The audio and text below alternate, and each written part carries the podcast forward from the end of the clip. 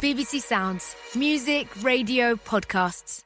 Mark, I've got a question, and it's all about the television, and I'm not quite sure what the rules are. So the question is hello, Yes. by the way. Hello. Um, how much are we allowed to promote the, the TV show which is on tomorrow before it gets annoying? What is the rule on that?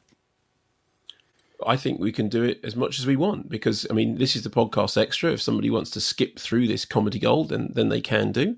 But um, we've made the television program. We've made it for the BBC, and this is a BBC podcast. Yes. You probably got it through BBC Sounds, and I think it's perfectly fine. Simon, our television show is on tonight at eight thirty. It's the penultimate. In between two the, uh, top of the popses, yes. Yeah, t- top of the pops eye, top of the popsy. Popses. top of the popsy. Yes, it's in between them, and um, it's a six. It was a six show run because that was how long. it's a six show run because that's how long everyone figured lockdown was going to last for. So um, there's the penultimate show tonight, and there's loads of interesting stuff in it. Talking about uh, Stranger Things, talking about Five Bloods, and you interviewing. Oh, Anne Marie Duff, who is who has been on television this week. I mean, so now Salisbury Poisoning is on uh, is on iPlayer, but she's always a terrific guest, and she was absolutely first rate. And she's a great guest, and she's a great actor. And uh, Yeah, Anne Marie it was a Duff is on. tip top show. Tip top show.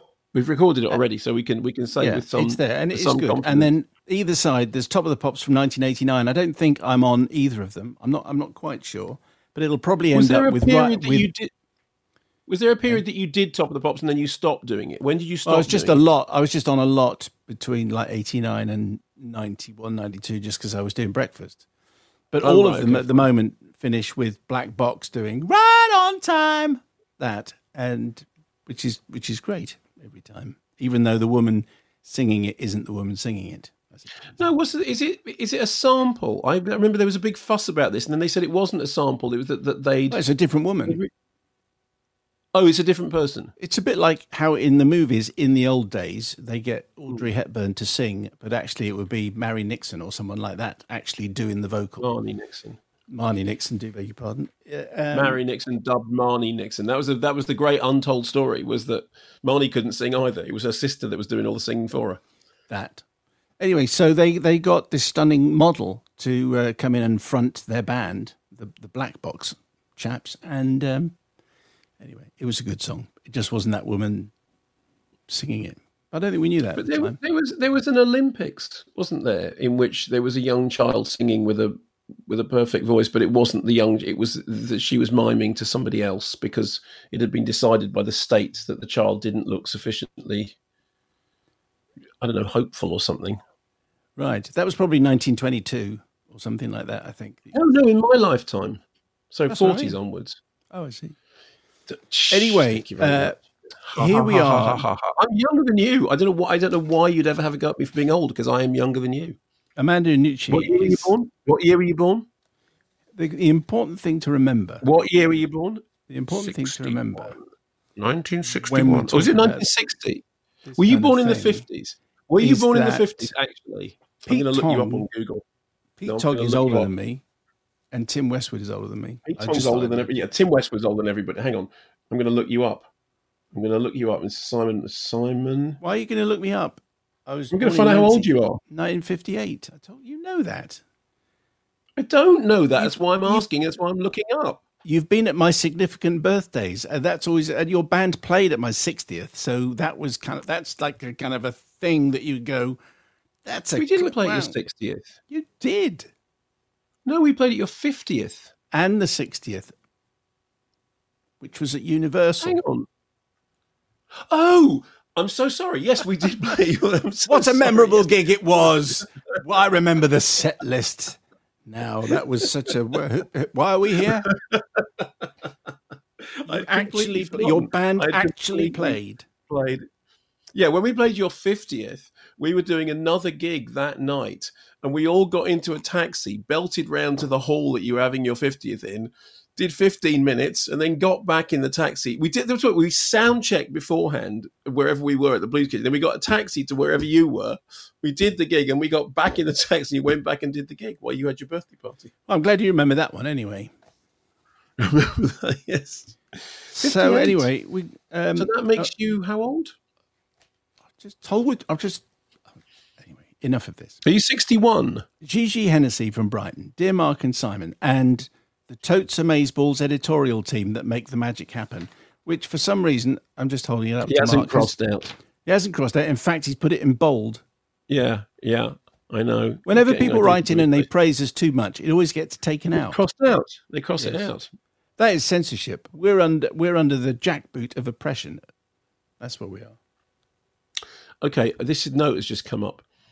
Uh, the first version used a sample from the 1980 single "Love Sensation." Oh, this is black Uh, box. yeah.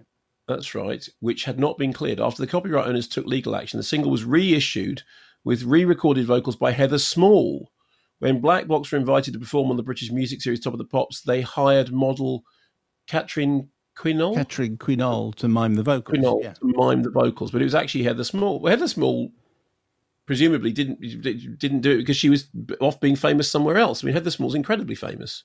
Anyway, Gigi Hennessy from Brighton. Recently on the show, you have mentioned a few interesting origin stories about various words, some more true than others. Although no expert on language myself, being an entomologist, not an etymologist, I did come across the interesting origins of a word that has been central to many discussions in recent times.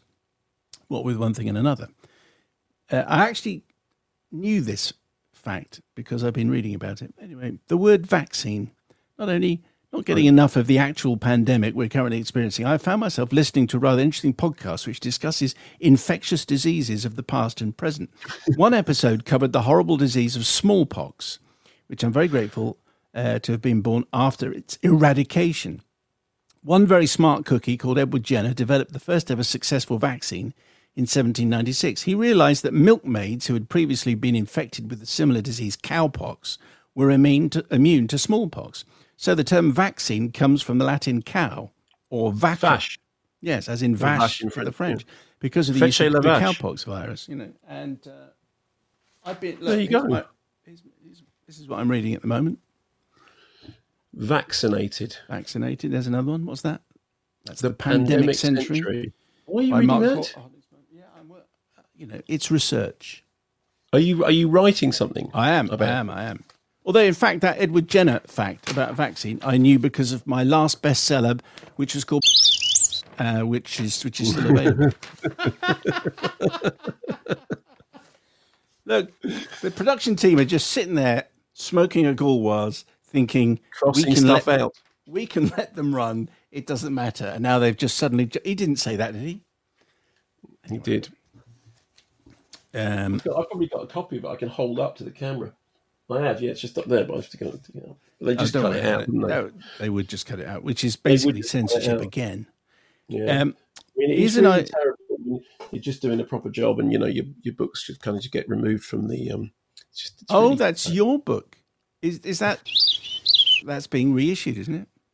yeah. This is this is two separate editions. There's a there's a new version coming out very soon. Wow. We could work we could work our way through all our back our back catalogue just to what. give the the great production team something to do. However, this this and I'm not. I know this is this is, this is keep this radio friendly. Okay, this is the best thing that we Evs did because I. It, it's just so that isn't that the greatest edition of that book. That book is my favourite book, yes. Yeah, and that's but a that fantastic edition cover. of it, that is just we should absolutely we should tweet that under our personal socials, and then the jackboot of oppression won't be able to get won't be able to stop it. Ha! Oppress that. Um, Phil Gilchrist has sent us a nice note. Uh, Hello. I am I'm uh, an LTL and an FTE. I'm a British expat who's been living in Oman in the Middle East for the last four years. Right. I should say that this ends up okay, Mark. Okay. Okay. Thank you for, for letting me know. On the 2nd of April, my wife Jen and I welcomed to the world our little boy Bruce. At the time, Oman had just started enforcing the lockdown restrictions for COVID 19, which included the closure of all the borders and the international airport. To go through such an experience with no family around was itself a nervous experience, but the good doctors and midwives did an incredible job, and we were blessed with our new arrival. Four weeks after his birth, we returned to hospital for an echocardiogram, as you know, scan of the heart, to check on a murmur that the doctor had detected after his birth. At the time, this was only a precautionary measure, so we had nothing to fear. However, the results showed that he had another heart condition which needed to be monitored, again, only precautionary at this point. A week later, the condition progressed from mild to moderate. We were then referred to the National Heart Centre for a scan the next day, which indicated that the condition had now progressed to severe and that emergency heart surgery was required the following day. The speed in which it all escalated still floors me when I recall what happened. Due to COVID 19 restrictions, I was not able to stay in the hospital, which meant I had a lot of lonely driving to do. Each journey to and from the hospital, as well as uh, all the alone time in between, I had your good selves to keep me company. Your dulcet tones helped me relax in what was the most stressful and scariest moment of my life. On the night of the surgery, I read a small book that Jen had made a few years before. A collection of sketches with captions about what we love to do together, and it was the perfect distraction from the horrible day that lay ahead. I turned to the final page, which is attached. I'm just holding it up for Mark's benefit there. Oh, look at that. Okay. Um, and there were 15 words that calmed my nerves and allowed me to have a solid sleep in preparation for the following day, which were obviously everything will be all right. In the end, if it's not all right, it's not the end. Copyright Old Parker. Uh, hello, all. Five weeks on, I am glad to report that Bruce's checkup showed the all clear and his heart is now deemed normal. I Fantastic. can't begin to thank all the medical staff we have encountered on this journey. With everything else going on, you continue to selflessly care for others and are truly amazing. Big shout out to Jen, who's been super strong and who continues to be an absolute rock for me and Bruce throughout these past nine weeks, and for making that book. Down with COVID, and a big what's up to all the medical staff in whichever country you're in and they're true heroes. Phil Gilchrist, who's in Oman. So thank you, Phil. That's why I warned you. That's and that's why I reassured you. No, thank you. Yes, yes, you reassured me in advance, which is good because uh, yes, I, it was good to know that I had a good. Oh, that's that's lovely. Well, well, thank you for that email. That's absolutely lovely. Because they don't always end, you know. Well, obviously, as we know. So um, last week, uh, this is uh, an email from Bruce, not the one from Buggles. It says uh, further to your well spotted last week when he was twenty three. Uh, Hans Zimmer worked yeah, as Trevor in, in Yeah, he uh, yeah. he worked as Trevor Horn's synth programmer. In fact, recently I interviewed uh, Midge Ure, and Hans Zimmer used to hang around with Ultravox as well. So anyway, really, how was that's, Midge That's why when Hans gave a concert at Wembley a couple of years ago, his special guest was Trevor Horn, as you can hear from the clip which we're about to play of them um, rapping together. Here we go. Really?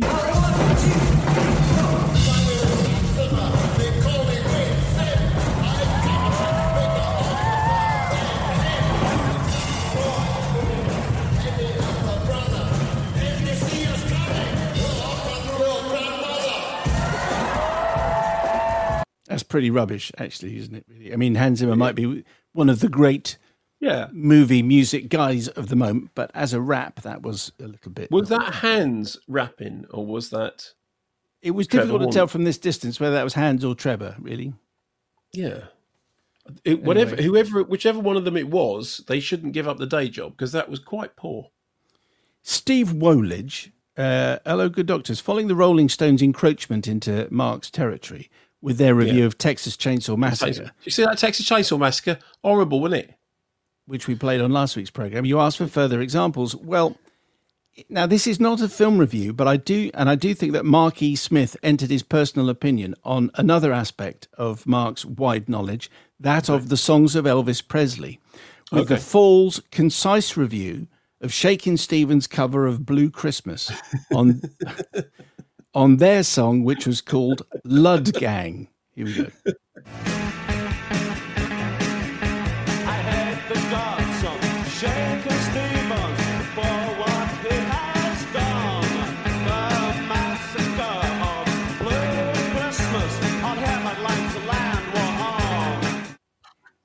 so in case you didn't get it, Marquis Smith is singing, speaking. I hate the guts of Shakin' Stevens for what he has done. The massacre of Blue Christmas on him. I'd like to, land, to land, one, one, on. Yes, that's right. Which is that is like in which this ever-changing world in which we live in. Steve says, "I'm not sure about the grammar of the last line, but it's definitely a one-star review." very good. So, if uh, if anyone else spots any of these encroachments, we'd like to hear. Did you ever see the Fall play live? No, I was never a big fan of the Fall. Actually, my my cousin Peter, um, who's an absolutely top bloke, is a total fan of the Fall, like absolutely obsessive fan of the Fall, and you know has seen them more times than is healthy, frankly. And every now and then will send me sort of you know recordings or clippings of of. In fact, funnily enough, um, it was Peter who alerted me to Reckless Eric playing in Brighton, which I was very delighted with. You know that thing when you've got like a friend or a family member who is really reliable for just getting in touch out of the blue and telling you that a band that you'd forgotten you really loved are playing Neasden or somewhere like that. That's Peter is my go-to guy for that. He was a huge fan of the Fall. I had a, I had a, I remember having an absolutely brilliant um, afternoon and evening round his house one day, browsing through his CD collection, listening to the original for the first time, reading about and then hearing the original version of Seasons in the Sun. You know, Le Moribond, which of course is a lot less moribund in the original version than it is in the Terry Jacks version that doesn't really you, have a punch. My trusted friend. There was a whole thing in the seventies of, of songs where people die. Died, yeah. And you remember the whole story about Terry Jacks was that Terry Jacks recorded that song and then died, and that was the story in the playground. And of course, it wasn't true. Terry Jacks, I think, is still around now. Um, but the whole story was, yeah, it's really sad. He recorded it on his deathbed, and then it went to number one. And because he was can- he's Canadian, he's Canadian, but that song is a, is based on a on a Jacques Brel song called Le Moribond, which is much more sort of embittered. It's a it's it's like him saying goodbye to his wife and his best friend who've been having an affair, and it's all you know, da dum da dum da dum da dum da dum da dum. It's not that kind of you know the, the sort of the down down down down, which we used to play when I was in a band called Hopeless. Okay, well, you know, we promoted a lot of our previous work in this um, pre-live section of the program. Although the whole thing yeah. is not live, but you know this yeah. is these these are the podcast extras. But I think we we've witted on for long enough. I think we need to join the rest of the country. Okay, you, you ready? As ready as I will ever be. Hello, good afternoon, and welcome to the program. Yes, it's Entertainment on BBC Radio Five Live. I'm still in my back bedroom. Mark is still in his underground studio. Uh, and I can see him because we're on a kind of a joint Zoomy thing so that we can actually see each other. Uh, but we're broadcasting to you via the uh, the fantastic transmitters of the BBC. Mark, you're looking tip top. Simon, you're looking exactly the same as last time. You haven't aged a day. I've got this funny Thanks. thing that my I'm, my throat's a bit scratchy, but it's not. It's it's I've I've developed hay, what do you call it hay fever pollen. Do, do you get more allergic as you get older? Because in the last four years, I've developed four allergies that I didn't have before. I can't take penicillin anymore. I mean, not that I want to take a lot of it, but I became allergic to penicillin about four years ago, well, and I've now I've developed this pollen thing. I have to take antihistamines, but I can't take the antihistamine because we're doing a show, and antihistamine makes you drowsy, doesn't it? What? Are you, a, li- are you a little bit of a hypochondriac? We're only going 10 no, seconds. We're, we're, already listing all the things that are wrong with you. I'm not. I'm the opposite of a hypochondriac. I just, I never, I, you know, if I can possibly avoid any medical intervention, I will do. But I'm just, I'm just a bit polleny at the moment. Well, there are a lot of people I mean, who don't normally suffer from uh, hay fever who have been getting it this year. But my understanding is oh, there's okay. someone who is a fully fledged atopic, which means I get everything. Uh, my allergies right. have decreased over the years. So uh, I, I was really bad okay. as a kid and a teenager, and they sort of got better as I've got older. I see. I never had allergies at all until about the last four or five years. So why why are people who? I mean, I'm definitely I've not had pollen stuff before, but I am getting it this year. What's the thing this year? Is it like super pollen or something? Yes, that's right. It's super pollen from okay. um, Planet Z. I've got absolute. I've got absolutely no no idea. It's from the vast of night, right? That's where it comes from all, all our medical uh, correspondents are already emailing you, Mark, so that we can uh, entertain uh, yeah. this thing for a while. And on the subject of getting in touch, by the way, we do really, really like all the emails that come in. Thank you, mayo at bbc.co.uk. But as we're not live, there's no point in texting because we don't get the text and we don't even look at them. In no. fact, we notice that they're there and we, we look the other way deliberately. But the emails are all read, like this one, for example, from Andrew Dubber. Uh, dear UB50 and Absolutely, on the topic of roping in tribute artists as support acts, which is where we were last week and the week before. Yes, I have I have nothing quite so high end as your Icelandic examples um, of fans in high places. This was the tribute band that then became, uh, which were made up of three people. One became the health health minister in Iceland. Another became, um, oh, the the director of Trapped, which was that great Icelandic drama and the other was yeah. Johan Johansson. Anyway, so that was the band we were talking about. However, a humble offering from my home country of New Zealand, says Andrew. For a brief time, I inexplicably found myself as the touring live sound engineer for late 80s, early 90s surf metal punk band, The Warners, led by the frankly intimidating Alan Nobby Stevenson, who was not only lead singer and chief audience insulter, but also the band's head of security, euphemistically speaking. Having been banned from most venues under their previous names, the Warners built for themselves instead a, reputation as the loudest band in the country. And my reasonably short tenure with them was largely to do with the fact that this was something I was actively trying to undermine from the mixing desk on the grounds that audiences might like to actually hear the music or indeed hear anything else ever again. Often, when the Warners came to your town, they were supported by Ramones tribute band, the Ramones. Now, the Ramones would start the evening's entertainment with their 45 minute high energy set, in which they performed more or less faithful covers of those classics, much to the delight of the packed mosh pit of body slamming skinheads and their leather clad friends. The Ramones would finish their set to much cheering and throwing of bottles, walk off stage completely covered in sweat, remove their wigs, and then walk straight back on again as the headline act. I suspect this DIY support strategy might have been a response to the shortage of bands willing to share a stage or equipment with them. But if nothing else, I was always impressed with their work ethic. Anyway, tickety tong up with the volume and down with the Nazis, and a hello test one two to Jason Isaacs. Um, That's brilliant. That is absolutely brilliant. What a great thing to do. Also, uh, is, uh, and I think this this is Christchurch, New Zealand, but I might be wrong. It might be Christchurch, Dorset. Since you've been speaking quite a bit about tribute bands recently, you might like to know that one of ABBA's most talented tribute bands, ABBA for some reason have more tribute bands than any other band, um, used to do performances where their support act was also a tribute band. Just to be clear, though, the support were not actually an ABBA tribute band; they were a tribute band to the tribute band. The only example I know of a tribute band that has its own tribute band. Though, as you guys are better versed in the music biz, perhaps you might know of some other examples, still totally mind boggling. So, I, if you're an ABBA support band, then you do your versions of Money, Money, Money or Waterloo, and it doesn't. Aren't you? Aren't you just copying ABBA rather than the ABBA support band well, anyway? Bjorn again, if that's if that's the band that he's talking about, I saw Bjorn again play at the it was either the the the, the Camden Palais, as I think it was called at that point, and they were brilliant. They were absolutely brilliant, but they had a whole backstory that, um, as far as I remember, it was something like they they'd been in a helicopter crash and they'd emerged from it and they didn't know anything about who they were except they knew all these brilliant songs that's where the bjorn again thing came from so they would do they would speak to each other because i think bjorn again were actually i think they were actually australian and they would speak to each other between songs in these cold Swedish accents doing kind of comedy, you know, comedy Sweden. Um, and then they would play ABBA songs absolutely note perfect. And in fact, when they did the, the, the concert that I saw them at, when they did Fernando, I burst into tears because it was so it was so oh, on the money. You, you know, no, no, no. I mean, I love that song anyway, but it was everyone had you know lighters in the air, and it was it was a you know it was just it was wonderful actually. Anyway, if if anyone does know of, of, of, a tribute band that has got their own tribute band, uh, then it's mail at bbc.co.uk. There's a band called, um, I think they're called Black. There's a, the album is called Black Gold, and they are a heavy metal band who play songs which are ABBA songs crossed with heavy metal songs.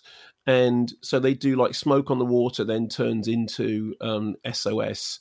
And they're actually really, really good. They do these kind of really strange mashups of very severe heavy metal songs and absolutely brilliant ABBA tunes. And there was that band Dread Zeppelin Remember that? I used to do reggae reggae versions of uh, of Zepp songs. Again, were actually very good, apparently. Yeah, and obviously, if you were if you were a, tribute band and the band that you were paying tribute to don't actually tour, then uh, or aren't around anymore, then that's a huge advantage. but if there are any tribute bands that have their own tribute bands, then I suspect that's not going to be the case. But uh, anyway, we'll find out. Um, we have a guest top ten very shortly. We have Armando Iannucci as our special guest. Hey. Uh, and more from our Witter world. Then this is uh, this was our attempt to try and find one movie from every country in the world. And then, yep. as soon as we've mentioned the country, then they're knocked off the list. So we're only allowing one per country. Russell okay. Thompson. Dear both, I studied in Portugal and I married a Portuguese, so I've been absorbing the culture old and new. O Pai Tirano, which means the tyrannical father, is my favourite. It's a comedy from 1941 Chico is a luckless shoe salesman and amateur dramatics enthusiast. He is infatuated with his beautiful colleague Tatao, who isn't interested at all. However, when Chico and his amateur group put on a production of a pompous and dreadful play called The Tyrannical Father, there is confusion between reality and fiction, and Tatao gets entirely the wrong idea about who Chico really is. The film is just sheer fun. When I saw it, I couldn't believe how entertained I was by a black and white subtitled Portuguese film from 1941. Made me laugh out loud several times. So the Portuguese entry has been settled, and it is O Pai Tirano. Have you seen that one? No, I haven't. I, and I know for a fact that I would remember seeing that. No, I haven't seen it. Uh, Portuguese comedy from 1941. Okay, no, I will check that out. Although okay. I have to say, when you said luckless shoe salesman and amateur dram- dramatic enthusiast, it didn't immediately leap off the page at me. No, maybe not. Here's the, here's the entry from Mongolia, courtesy of Sam. I'd like to nominate The Story of the Weeping Camel, about a camel who rejects its baby because it's white. Two young boys are then sent off on a journey across the Gobi Desert to bring a musician back to play to the camel in the hope she accepts her newborn calf. There's not much dialogue at all, but it's a strangely beautiful and moving film depicting Mongolian nomadic life, but no spoilers. Okay, so that's our Mongolian entry, the story of the weeping camel. It is an absolutely brilliant film, and there is this whole sort of weird thing that happens in it, in which um, you know the camel won't feed its young, and somebody says, call for the violinist. And you go, what? You call for the violinist. And then they have to go off and go and get the violinist. And you go, I'm sorry, this is what this is like some inc- unbelievably absurd Monty Python sketch. I know it said no, no, no plot spoilers, but um, can I tell you what happens in it? Because it's because well, it no, have you it. seen it? No, no, no, I haven't. It's anyway. It's wonderful. It. it is absolutely wonderful. Yeah, I love that film. Roller Jawad. Hello, Roller. It says, um, My recommendation for a film from my small troubled country, which is Lebanon, would have to be Nadine Labaki's Where Do We Go Now? This was not the film that got Miss Labaki her Oscar nomination, but to me, it's the one that reflects the infinite little contradictions that add up to our most curious society. It is, of course, handled with a typical Lebanese humour and heartfelt affection in joy. So that's called uh, Where Do We Go Now? From Lebanon. Yeah, I mean, very that is an interesting choice because uh, you know Capernaum would perhaps have been a more obvious choice. I had the great pleasure of uh, interviewing Nadine Labaki on stage at the the BFI, and she's absolutely brilliant. So I'll, I, I mean, I'll happily take any of her movies, but so that's a that's a very good choice. And the final one for now is from Matt in Cape Town, who says uh, there are a number of excellent films that could be nominated from South Africa, not least of all Gavin Hood's Oscar winning. And I, I knew how to pronounce this once. Um, that's it. Um, or yeah. Forgiveness, featuring the mummies, excuse me, Arnold Vosloo. However, I think that Amandla, A Revolution in Four Part Harmony, is the best choice for this list. It is a documentary that celebrates the powerful role of music in the struggle against apartheid. It is not only about the recording artists who help give face and voice to the movement worldwide, for example, Hugh Masekela and Miriam Makeba, but about the invincible spirit of ordinary people who defied oppression with their collective, often spontaneous song. Amandla will leave you with a song in your heart, a tear in your, in your eye, and a longing to visit this beautiful, resilient, and complicated nation. Uh, Matt, thank you very, very much. Very good. So how many how many countries have we done now? Have we done? Um, is that like fourteen or fifteen? Um, I, I am awaiting the latest research from our top production team once they've stopped editing okay. all our offensive comments out of the podcast. 37 we've done apparently. We've done 37 countries so far. So we're on, we're well on the way. Well, we are well on the way with 37. 100 or so more still to go. Yeah, but that's all right. We're a third of the way there then. So Armando Iannucci is going to be on uh, with us a little bit later on. Our guest top 10 this week comes yes. courtesy of Paul Tipping in Borehamwood, or even Boreham Wood in Hertfordshire. Now that we're allowed to do unlimited exercise outside, here's my top 10 hiking slash trekking uh, and just basically a lot of walking list of movies.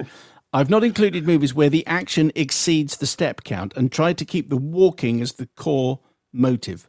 But I'm sure some would argue with one or two on the list. Of course, that is the role of, of top 10 lists is to get people to argue. So yeah. there has to be, so the walking is clearly the central plot point uh, rather than yeah, okay. anything else. Okay. At 10, A Walk in the Woods from 2015. Yeah. Paul says Bill Bryson's book adaptation of his own traveling adventure was originally going to star Robert Redford with Paul Newman. in 1998, but ended up on the shelf due to Newman's health. 17 years later, Nick Nolte takes it. We're going to get the impression fairly shortly. Oh takes on the Newman role to take the 2,200 mile hike from Georgia to Maine alongside Redford as two real life friends in their 70s. The book, as always, reflects a more accurate and detailed account of events, with one big difference being their age. They were actually in their 40s. The movie focuses on them being past it and the humour that goes with that. Anyway, number 10, A Walk in the Woods. Yeah, I thought was, we reviewed it on the show. I thought it was actually kind of cute. I mean, I'm I'm a sucker for that stuff anyway, and it's got Nick Nolte. uh, number nine is Jungle from 2017. Paul says a group of friends join a guide for a trek into the Bolivian jungle. This could almost be the film Predator, but without the guns, the muscles, and with Daniel Radcliffe in re- uh, replacing Arnie. Once again, Radcliffe provides an underrated performance, and amazingly, it's based on a true story. The deeper into the jungle they go, the more vulnerable they become in this thrilling tale of survival. So, A Walk in the Woods is at 10, Jungle is at 9, 127 Hours is at number 8. Paul's. This is not, from 2010. Not really a hiking movie. It's more of a getting stuck movie. Well, Paul says not a lot of trekking in this one. In fact, a lot of being stationary for, well, for 127 hours to be exact, as James Franco plays the lead character, Aron Ralston, who's stuck between a rock and a hard place before deciding to sever his own arm to escape. Danny Boyle keeps your interest all the way through this. Could easily have been a boring 127 hours of not much going on, but great to see the real Aron Ralston at the end. And just before Mark chips in. Gary on the Isle of Skye says, A few years ago, I attended the excellent Eden Court Cinema in Inverness for a screening of this film. Being a fan of both the source text and the work of Mr. Boyle in general, I was keenly anticipating the film. I took my seat in an uncharacteristically well populated auditorium, quickly found myself immersed in the adaptation, particularly appreciating the performance of James Franco and the imaginative realization that was being played out on the screen. As we approached that scene, the pivotal scene, I was aware that the tension in the cinema was rising. It was clear that many of those attending were familiar with the story and knew what was about to befall the principal character. As the said scene was being played out, I shall avoid any spoilers by referring to it as the pruning scene. there was, okay. from the back of the cinema, a loud moan, a crash, and a shout along the lines of, Is there a doctor in the house? Quick as a flash, the projection stopped, the lights went up, the cinema staff, without any fuss, came in and invited all the still conscious members of the audience out into the foyer. After a few minutes, the doors opened and an ashen faced gentleman appeared, being aided by two members of staff. His facial expression a combination of apology, shock, and relief, the latter presumably because he didn't have to watch the rest of the film. It's hard to imagine a similar reaction to watching 127 hours on a television screen. There is something about the scale and heft of a cinema, even the relatively sterile world of cine, that cannot be replicated at home on the small screen. Anyway, 127 hours is at number eight. Yeah, no, that, that is a really good film. That scene is, I remember approaching it with a similar sense of dread. But considering what's about to happen in the cave, the call of "Is there a doctor in the cinema?" should have been answered by, "If there is one, there's a guy on screen who needs you." I mean, that is one of the most. I met Aron Ralston, uh, you know, afterwards he was doing the he was doing the press tour with the film.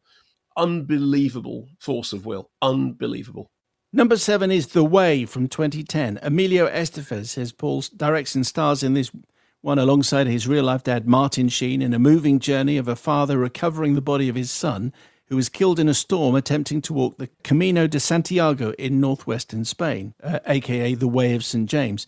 Uh, the father decides to take the same route as his late son. We discover that their relationship was strained. There's something about discovering yourself during long hikes, and this is no exception as Martin Sheen's character is able to feel closer to his son during this 500 mile tri- uh, trip.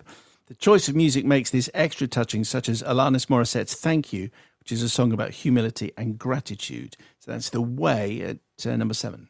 Again, there's you know our review of it is is still online, and I mean I, I thought it was a, a, touching and affecting film. Obviously, that particular route has inspired many movies and documentaries as well, but that is a, that is a very touching film. Tim Barnes adds a beautiful, gentle meander along the Camino de Santiago, northern Spain, with the president Jed Bartlet. Everyone wished we had, with laughs and tears. Also, an awesome soundtrack featuring James Taylor and Nick Drake, but David Gray. So there's the but uh, coming in. Hello to Mark Strong. Uh, Doug says, I'm delighted to see 2010's The Way made. I like David Gray. I'm delighted to see 2010's The Way make the cut. This gem of a movie always makes me cry. Martin Sheen is as wonderful as ever. And James Nesbitt does that James Nesbitt character, you know, the slightly annoying Irishman. He does it very well indeed. a solid inclusion. That's what James. He's very good at it, though, isn't he? Has James Nesbitt ever done an accent other than his own? I'm sure he has. I'm absolutely sure he has. Yeah. I'd like to do a top ten of those. Is that? I'm not going to have to fill in all the blanks now. But I don't know. James, if you're listening, then you could send them in. Number six is tracks. A young woman. This is 2013. A young woman going on a 1700 mile trek across the deserts of Western Australia with four camels and her faithful dog. This one is probably the least eventful in terms of storyline, but that doesn't stop it from being someone's uh, stunningly majestic view of their epic journey. Robyn Davidson is whom this story is about and she was very hands-on with the making of this movie as one of her, as one of the instructors. It's also worth adding that Adam Driver is in it. And again, you can find our review of it. I'm, I'm sure it'll still be online because these. What's lovely about these choices is that they're all sort of within the, the fairly recent past, meaning you know this side of the century. So um, there, there is a whole archive of our reviews of those films up there. So yeah, great. All of these movies are widely available to buy or rent uh, in case they tickle your fancy. Wild is at number five uh, from 2014. Reese Witherspoon, Laura Dern got a well deserved Oscar nomination for this Nick Hornby screenplay, which I'd forgotten. One would be skeptical, like myself, of a movie almost two hours long about someone's solo 1,100 mile hike of the Pacific Crest Trail stretching to the Mojave to the Canadian border, but there are no dull moments. Set in the mid 90s, Cheryl, played by Reese Witherspoon, is grieving from a recent tragedy and a failed marriage, so a trip into the wilderness, wilderness is her way of escaping hopefully emerging from this a stronger person. That's Wild at number five. I really liked it, and I remember you did too. Because um, did you interview Reese Witherspoon for it? Am I right in thinking that? Well, this is a complicated. The answer to that is yes. And then okay. if the listener says, "Well, I never heard it," that is also true because oh. for reasons that we don't need to go into, I believe the interview was sort of lost. Was what? Lost. Lost. You mean lost as in not banned, but lost as in lost? It was. It kind of went missing somewhere. So yes, I interviewed Reese Witherspoon for a while, and no, no one has ever heard it. Uh, the Way Back is at number four from 2010. Uh, Paul says from the novel The Long Walk, directed by six time Academy Award nominated Peter Weir. This lives up to the title of the novel with uh, over 4,000 miles trekked from a prison escape in Siberia during the Second World War to the freedom of India. The small multicultural band of escapees include an American, Ed Harris, Russian, Colin Farrell, that well known Russian, a Pole, Jim Sturgess, and a young teenager played by Saoirse Ronan. Their desperation for survival is felt in every grueling step. With such a strong cast, beautiful scenery, and portrayal of hardship, this is such an underrated masterpiece uh, that should have been worthy of an Oscar or two. So that's The Way Back from 2010.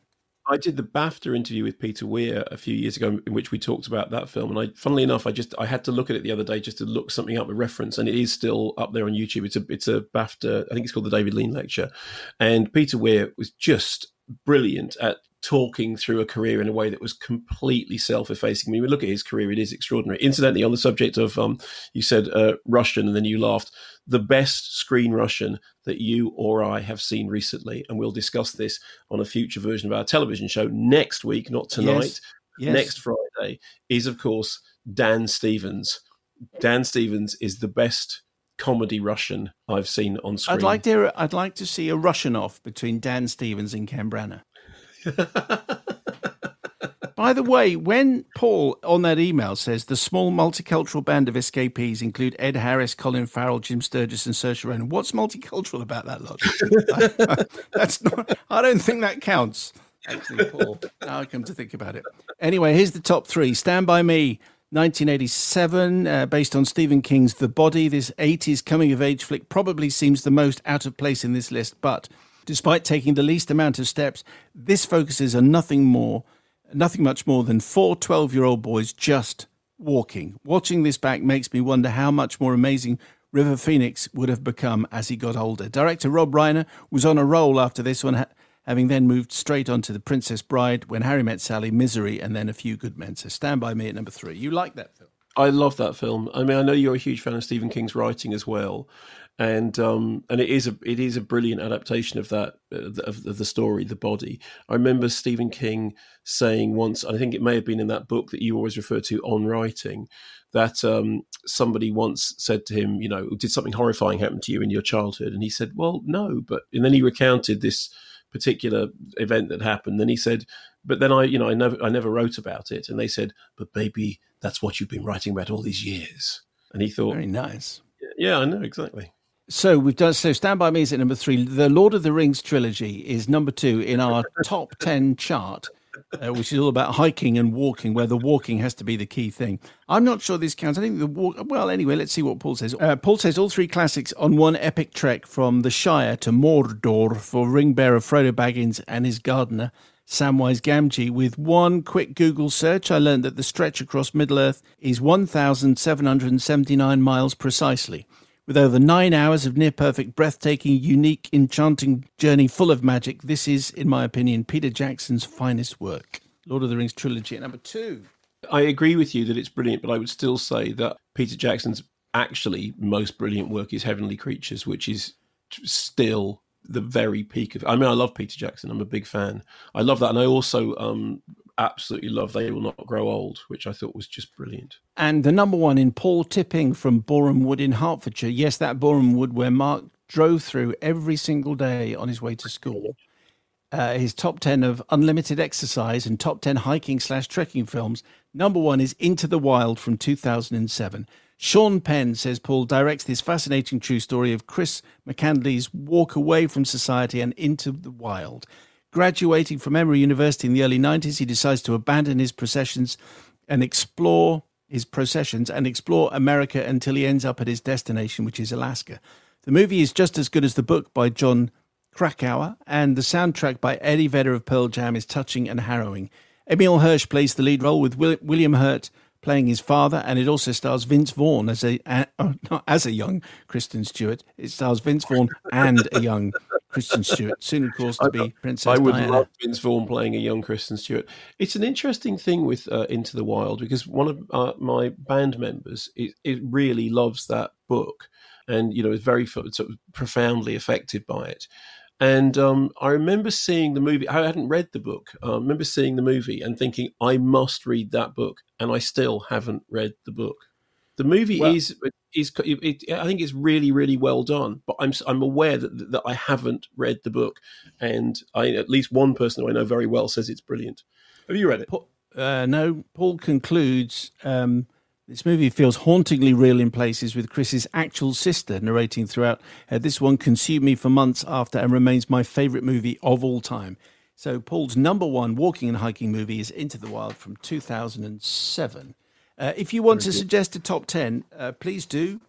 Uh, before, because we'll be getting box office top 10s from around the world soon, won't we? I don't know. As different countries open up at different times, we'll have proper box office takings at some stage. Paul, thanks very much for sending in your top 10. If you've got a cracking idea for a top 10, it- uh, we'd love to see it, but don't forget, don't leave any blanks.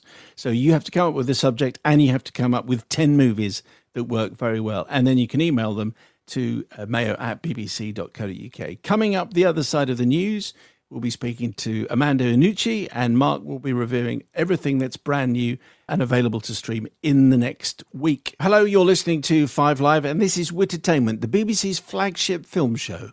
Uh, because uh, we're here and we're doing our thing. And if you want to get in touch, that would be a very nice thing. Remember, we're not live, but you can email the show mayo at bbc.co.uk. All the emails are read, sifted, and uh, we try and find some gold. And here is one that has, has made it through our sifting process from John Chinner. Okay. So let's just say, says John, I am a listener for a nondescript amount of time. Given recent events and the stay at home nature of society and radio show recordings, I thought I would take a chance to free Wittertainment from its earthly shackles and send it into space. Ah, I see you weren't expecting that, Mark, were you? No, I don't get it. I am a space nerd and an engineer, was involved with sending two small computers called Astro Pis into space with Tim Peake. Once the two Astro Pi units had arrived safely in space back in 2015, the computers were used to run code submitted by UK students, giving them the opportunity to have their code fly in space, to do actual science and use real space data in the classroom. I have been running coding workshops ever since and thought maybe I could use this opportunity to send Wittertainment where no movie based podcast has been before. More specifically, Wittertainment in code form was sent to the International Space Station, orbiting 250 miles above us and traveling at 17,500 miles an hour. Did Jonathan Ross ever claim any of this? With the intention of cheering everyone up, I cheekily submitted some code on your behalf that will scroll some text across the screen on the International Space Station, possibly in view of an actual astronaut. Also attached is a screenshot of the code that was sent so you can see the images. So I'm just going to show this to Mark. So there's a picture of Tim Peake, and then there's a picture of code, which is so small that you can't read it, but I can see that it says on the screen, flashing across the screen of the International Space Station, hello to Jason Isaacs, obviously, Tinkety Tonk, obviously, and then Wittertainment in Space. How about that? Naturally, our favourite spaceship captain gets a mention, of course, says John. So hello to Jason. Not forgetting the certificate, which shows date, time, and the exact point above the Earth that the code was run. Maybe if Astro Pi gets a mention on your show, more people will participate next year. It's open globally now, and maybe I won't be in so much trouble. And he also says Apollo 13 is still the best space movie of all time. It is very good. That's very, very good. good. Um, we could do a top 10 of that, John, if you fancied. Top 10 movies based in space, as long as you do all the work. So there you go. We've, uh, Wittertainment's actually been in space. Well, you know, I always, it was only ever a matter of time. And I'm very, very delighted about that. Thank you for sending us into space. Yes, I mean, we'd rather go and do a show in New Zealand, but uh, we'll go wherever we're told to, obviously, by those in executive authority. So, in this hour, I mentioned, Armando Iannucci is going to be a special guest talking about David Copperfield. What are the films that we're going to be looking at in this hour, Mark?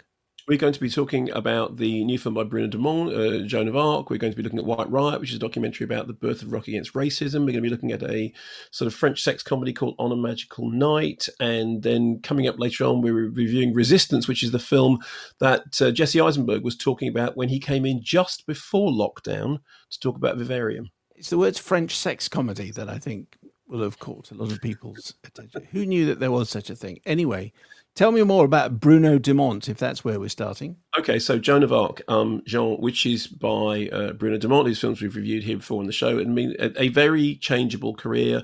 You know, Life of Jesus, Humanity, um, had which, which I really, really liked, Hors Satan, which you and I had a long discussion about how it was that you pronounced that uh, outside Satan, and then Slack Bay, which was this. You what know, was the answer, are, by the way? Or Satan. Well, that's how you said it. I said it differently, and you then corrected me. It means outside of Satan. It's this kind of avant-garde exploration of good and evil okay. taking place in a very abstract setting. Okay. But he's also done these weird uh, comedies like uh, uh, Petit Quinquin and Slack Bay, which Slack Bay I just I didn't get at all. Here's this. This is one of the serious ones. But the interesting thing about it is, this is one of the serious ones, which when it played, um, I think it was at Cannes, actually provoked more laughter than some of the comedies. It's a sequel to uh, Jeannette, the childhood of uh, Joan of Arc from 2017, which featured uh, Lila Prudhomme in the title role. And that was about the childhood of Joan of Arc. So this is set in Joan of Arc's final years. So the actress is obviously younger than the character that she plays. Starts in uh, 1429, Joan wanting to march on Paris, being fought in regal uh, acquiescence. Then leaps forward to her in prison awaiting trial. Now, the the life and trial of Joan of Arc have long fascinated filmmakers. You know, you go back to you know Dreyer's Passion of Joan of Arc with uh, Renée Jeanne Falconetti, which was actually based on record of the trial. You can think of Luc Besson's The Messenger with uh, Milla Jovovich, which wasn't really based on, on, on fact. And um, the the one thing you can say about this film is it is not like any of the films that have gone before it. Um, essentially, the, the second half of the, the trial stuff, cuts between these glistening uh, uh, cathedral it's meant to be Rouen and this World War II bunker where Joan is kept uh, in prison.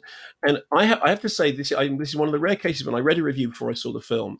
There was a, a, review in Sight and Sound when it played at Cannes, in which Sight and Sound magazine said, This Amdram retale of the Saints court case finds the director on his most testingly dismal form and yeah, and I know exactly. So I thought, oh, for heaven's sake! And yet uh, Simon Paul and the production team said, well, you should, you know, you should review it because it's an it's an important film. I went in with very low expectations, and it is true that, as many critics have pointed out, there are moments in it that seem to be pure Monty Python um, you know, from the from the armor wearing to, to the guards who are guarding uh, Joan when she's in the. There are moments in it of pure absurdist comedy. The question is, and there's there's a moment in the middle of the trial when suddenly it breaks into falsetto singing with synthesizer music, and I have a very high tolerance for movies that kind of discuss religion and theology at great length. And I also have a fairly high tolerance for a certain form of absurdist comedy. And the question in the case of this is how much of the absurdity is deliberate? And I think the answer to that has to be all of it because there is no way it can be accidental. So, on the one hand, it is quite a testing film. I mean, Bruno Dumont works an awful lot with, uh, you know, with with, with non actors. Although actually, it's always true that non actors speaking in a different language receive differently to, you know, non professional actors speaking the language, speaking your your own language. So because it all seems it's it's a very theatrical performance anyway. The performances didn't bother me, and in fact, the uh, the young star of the film is very very good. Um, but in that same review that that uh, was written in Sight and Sound, there was a, this this phrase which stuck with me, which which is that there is a, vi- a vein of mildly lofty contempt running through Dumont's films. And it was funny because reading that kind of clarified for me what it was that I thought about the film. If I'm going to be charitable about it, I'd say this. I'd say, you know, Joan of Arc has been done to death by cinema, and with good reason, because there, because the trial of Joan of Arc is an extraordinary thing. If I was going to be uncharitable, I would say it's one of those films in which the director is almost laughing at you rather than laughing with you, and occasionally the sense of what he considers to be absurdist role playing just becomes annoying. It just becomes arch. It's like there's a strange thing in which somebody's making a film about a serious subject matter, but simultaneously appearing to sneer at it in a way which prevents you from being able to question whether whether that is what they're actually doing. Which is all a very long-winded way of saying I don't think I could recommend um, Joan of Arc to anybody because honestly you'd have to go into it wanting to see it and with a with the most positive attitude to it.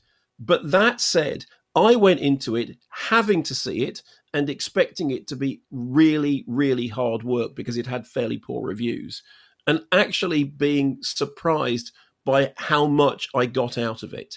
So it bothered me and at times it bored me and occasionally it exasperated me but I also found myself oddly gripped by it. And there is there is something about Bruno Dumont. It's you know, it's the Lars von Trier thing. It's there is something there. I'm not entirely sure what it is, but it is something. As long as that something isn't this kind of something that says I'm a Nazi and says, "Oh no, it was just a joke," because yeah. it's not funny, Lars. It's not that, Simon. No, it's not. But would you say, though, Mark, on balance, would you say if Joan of Arc had a heart, would she give it as a gift to yeah, such as I mean, me, who longs to see how an angel ought to be, her dreams to give her heart away like an orphan on a wave? Would you say? Would you say that? Well, I think that Orchestral Maneuvers in the Dark's kind of uh, entry into the Joan of Arc oeuvre. There's two, isn't there? There's um, yes, Maid of Orleans, and what was the other one called? Was the other one called Joan of Arc? Joan of Arc, There's, and then Joan of Arc, then, Waltz, Maid of Orleans. Because right. she cared so, so, much, she offered up her body to the grave. I mean, that's pretty much the work, history according to Andy McCluskey. And there you go. That's yeah. Thank you for bringing it I all. Think, I think I'll I'll listen to that rather than watch your Bruno Dumont film. Thank you very much. Say, I think you should listen to that because I think you'd hate this film. I think you'd absolutely hate it. And believe oh, me, I, know I, I didn't thinking I was going to, but I didn't. Yeah, Yeah, yeah, yeah. So uh, lockdown correspondents. So uh, this is this is very good. So this is where we are getting you. Normally your lobby correspondents, now your lockdown correspondents, which is great because you can watch any old thing on the television. Can I just make it very clear? You don't have to have liked what you've watched. You don't have to watch something and then tell us how great it is. You can watch something and say, "Well, that was a, a big old waste of time."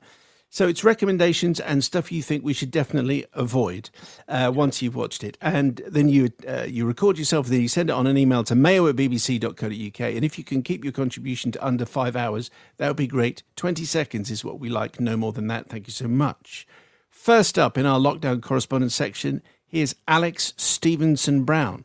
My partner Alex and I have just finished watching Tucked which we both thoroughly recommend. The film really takes you on emotional highs and has some really sad points too. But uh, for such a small cast, it is a really big film, and we thoroughly recommend it to anybody. Thank you. That's Alex, whose partner is Alex. Thank you very much. It could be someone else who's using Alex's email, and that's the, the that's the confusion. But anyway, Alex and Alex, thank you very much. Uh, next up, Ashley, who's in Berlin. Just finished watching the film Okja on Netflix.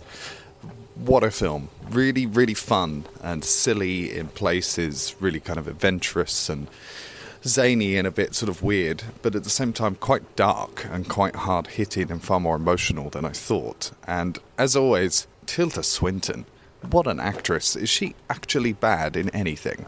Uh, that's actually talking about Okja, which you can talk about. Yeah, I think the short answer to that is no, and that she isn't actually bad in anything at all. Tilda Swinton is absolutely. I love Okja. I think it's fantastic.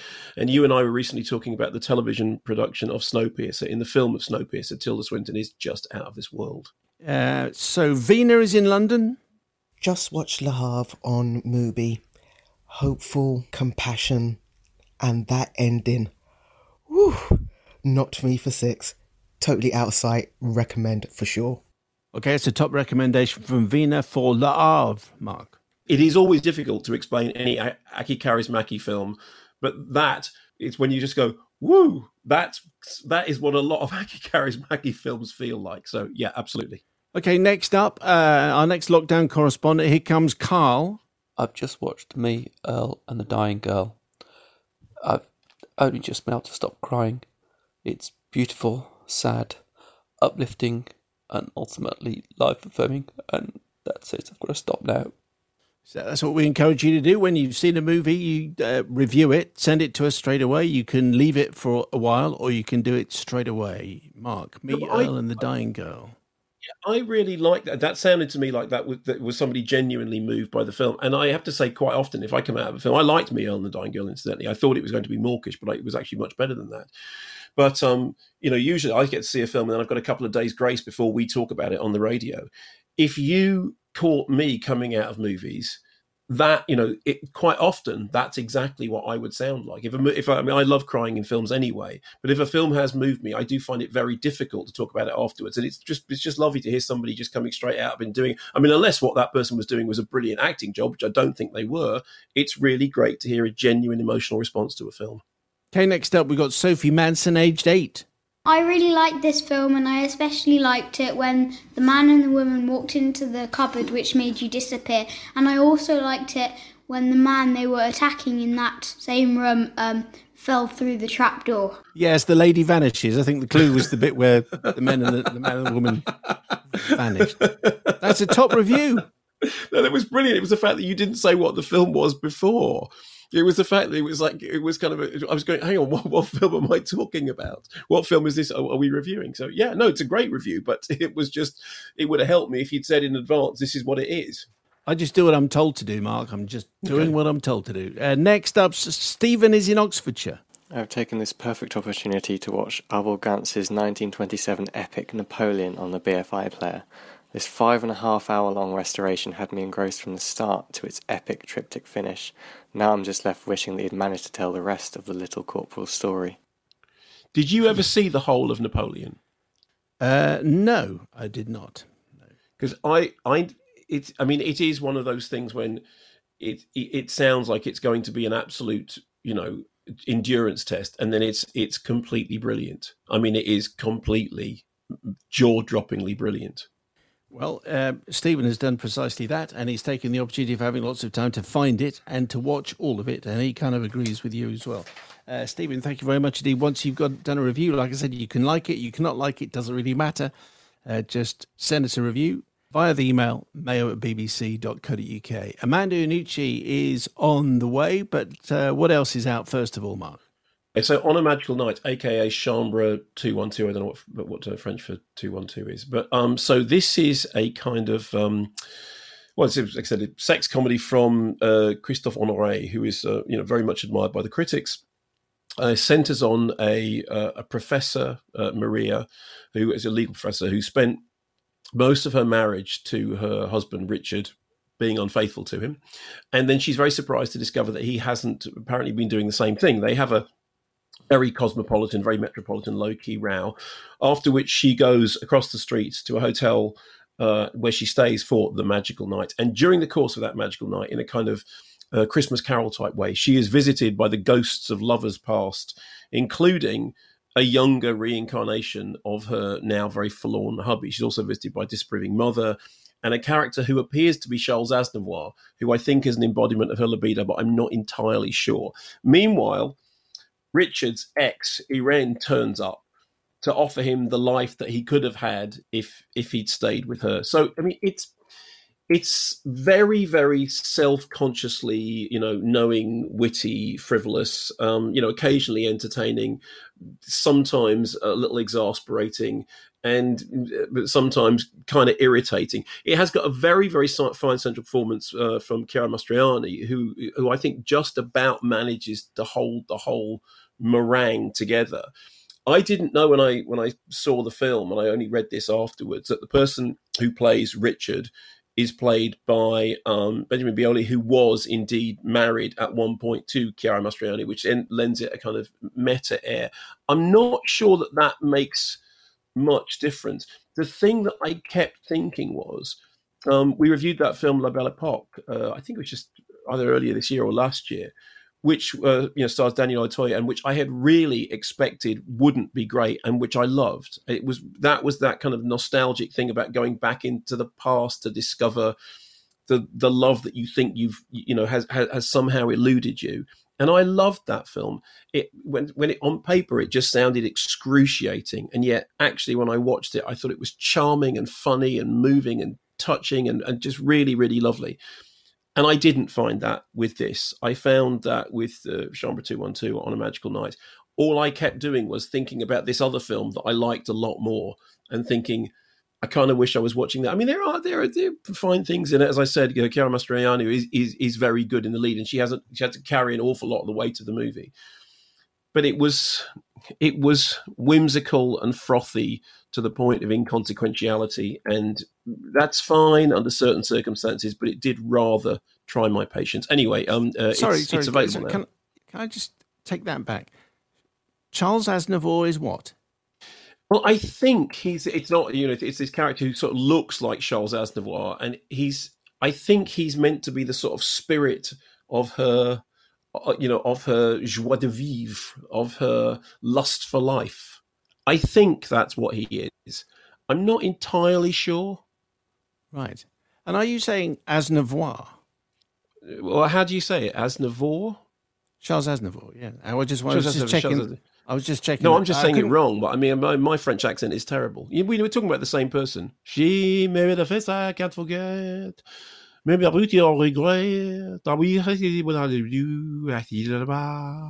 That's that's exactly the right person. That's exactly. It was like he was in the room, wasn't it? That that just that, uh, on a magical night. I have to say, sounds a little bit annoying.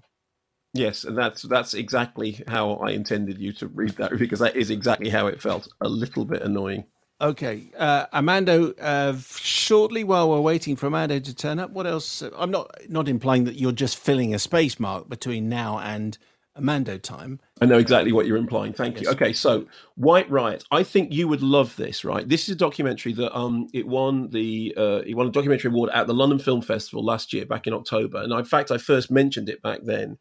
Um, so this is a documentary by Rubika Shah about the birth of Rock Against Racism in the 1970s, and it's about how Rock Against Racism was formed and what it was trying to do and its kind of grassroots. And it leads up to the um, the big gig the uh, anti-nazi carnival in victoria park in 1978 which I, you would probably remember when there was you know the clash and tom robinson and i think Steel Pulse and and the documentary it if you if you were around and listening to music at that time, particularly if you were kind of living in London at that, at that time, it really really struck a chord because that event was such a big deal.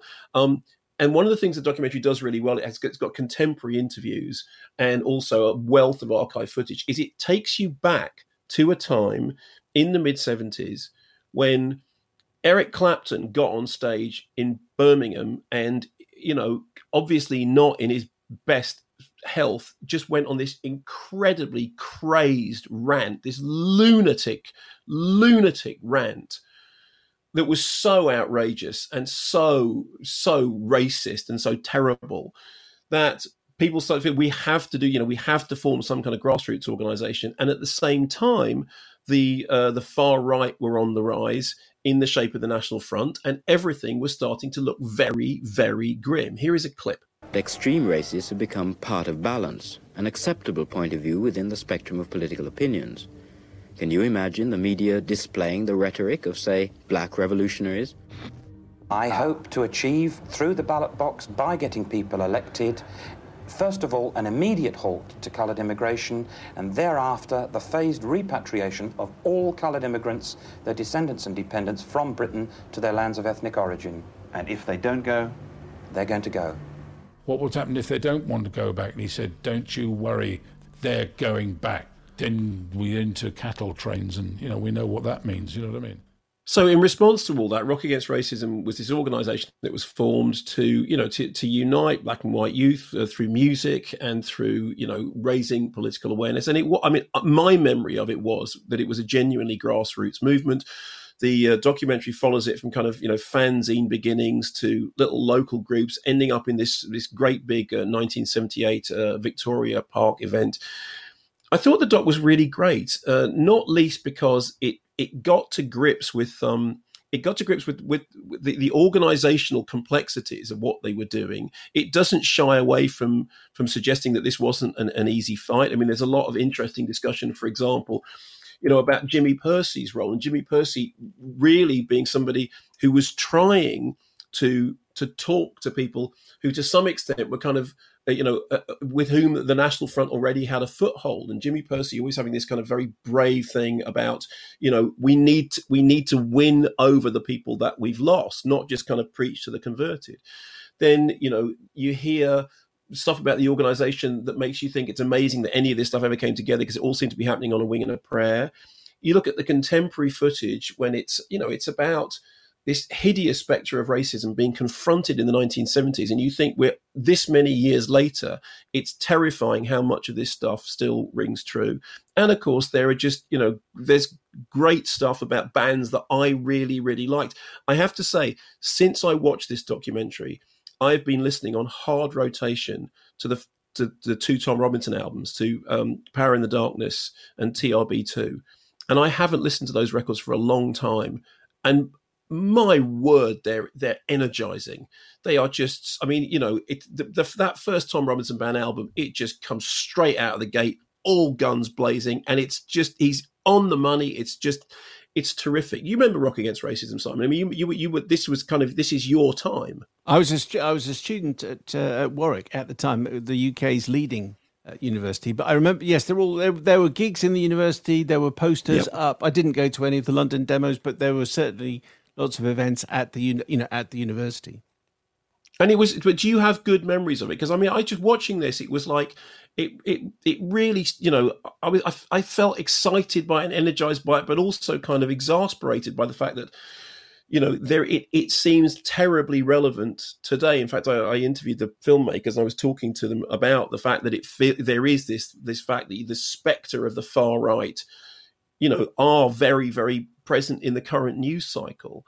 Um, but there is just something brilliantly uplifting for me, anyway, about seeing this thing about no, we're not going to take this. We're not going to put up with this. We're going to do whatever we can. We're going to get all these, you know, scrappy bands together, and we're going to form a movement that says no. And I, you know, it just appealed to, to the, it appealed to the old lefty in me, and I, I, I thought it was really moving. I thought it was terrific. So, where can I see White Riot? Well, it, here's the weird thing. So basically, it was going to play a number of festivals over the summer because the festivals aren't happening. So it's now playing a series of virtual festival screenings with Q and A's and screenings of the, of the, movie. The best thing to do is go to the Modern Films website, and you can see a number of you can find a number of screenings throughout the summer. It's it's really well worth checking out. I thought it was a really terrific, a really terrific piece of work, very energizing, and, and you know with real raw power and conviction, and something to be excited about. Uh, next up, we're going to speak to uh, Armando Iannucci, who joins us from heaven knows where. Hello, Armando.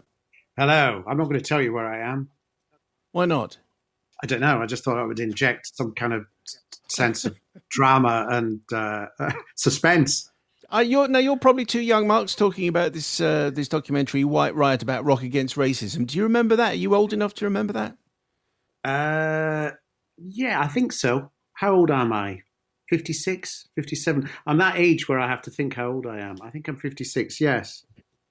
Well, it was it kind of it kicked off mid mid nineteen seventies to you know 76, 78, That was kind of the height of it. So it kind of Yeah. tied in with the you know with, with punk bands you know like like the Clash, Yeah. X-Ray Spex, Tom Robinson Band, Steel Pulse. Um, you know because that whole kind of punk reggae thing was really you know punk reggae funk all all coming together in this kind of melting pot. It just it just felt like one of those great moments when when you felt we can change the world.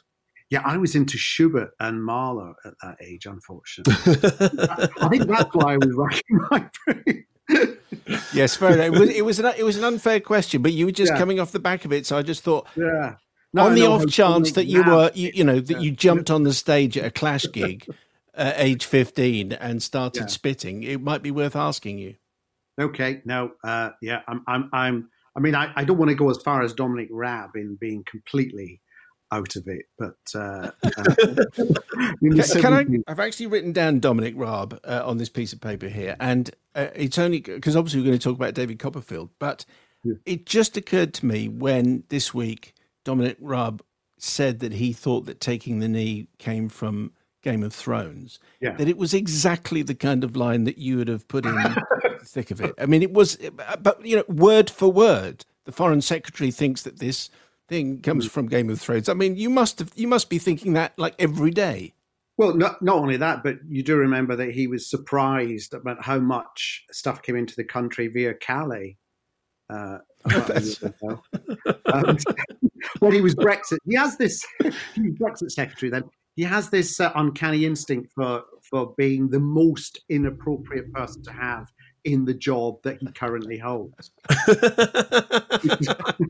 which is you know quite a feat, really. No, I think this is genius. I don't think any of us could have come up with any of this. I think, I think we would have dismissed it. You know, if somebody came up with any of this, we would have said, "No, that's just too stupid. That's too silly." Uh, uh, and I'm, I'm now reaching the state where I think I shouldn't reject any idea because actually, there's no way any idea that someone can fictionalizes is going to be as crazy Yeah. as what's actually happening. Have you have Um, you found this uh, this period of lockdown, Armando? Have you found it creative, or have you found it like many people, it's just like really difficult to focus and concentrate on anything? It's very odd. I mean, we are we're we're in the moment of writing uh, the second season of Avenue Five, which is the HBO show, uh, and then but it struck me that Avenue Five is about six and a half thousand people stranded in space with no hope of rescue and a complete lack of leadership. Uh, and in isolation, and it, and it's sort of on the one level I can empathise with that, and the other on the other I really wish my work was completely different from real life at the moment. Um, yes, I think it's. I, I found the longer it's gone on, actually, the less funny I want to be, and the more angry I want to be. Um, but um, that that will take this interview in a whole other direction. Yes, yes, that, yes, e- exactly. Whereas actually, what we're just underlining is the fact that the personal history of David Copperfield uh, is available. Uh, you can rent it, you can buy it, you can stream it, uh, and and Mark and I, uh, uh, we we've both said how much we love it, and uh, and and now Mark, in fact, is going to say how much he loves it. Oh, well, I mean, I just, I, I, I've told you this before, but I just thought it was a, such a joy of a film. I've seen it three times now, and every time I see it, I love it more. I love the casting. I love the fact that it, it's got, it plays up that kind of the modernity of the source. I love the fact that it's as funny as it is. Uh, but it also has, you know, depth and and um, I, I, I I cannot find anything wrong with it. And believe me, I've given up looking. I love that film. Oh, good. Oh, well, thank you very much. I mean, that uh, that means uh, uh, an almighty lot. So thank you, thank you. I mean, it was a labour of, I was going to say a labour of love, yes, but it was a labour of, you know, I wanted to put, I wanted to come up with something positive. Really, I wanted to celebrate what I think Britain actually is, which is actually a generous and open and creative country, rather than as some people would have us think, a kind of inward-looking and isolationist country. Um, and I wanted to, having done ten years of you know Veep and Thick of It, I kind of wanted to do something that was positive and optimistic, really, rather than as you know I probably will be doing for some time, looking at where things don't work and where things aggravate us. So uh, yes, and and Dev Dev Patel. I mean, he was just I didn't. I could only think of him to play David because he's in practically every scene, isn't he? For like two hours, and he has to do drama, slapstick, uh, visual comedy, romance, vulnerability, strength. He has to do all these things. I could only think of Dev to play it really, and I didn't really have a plan B if he'd if he'd said no. So it was very. So what was it that you'd seen about Dev Patel that made you think he's the guy? Well, that you had you know, only one plan. We kind of watched him grow up in skins and be very vulnerable and gawky and awkward and and all that. You know, so he he's funny and he's warm. He has that. Um, he has that spirit, you know. He you want whatever character he's playing, you want him to do well. You want him to come good.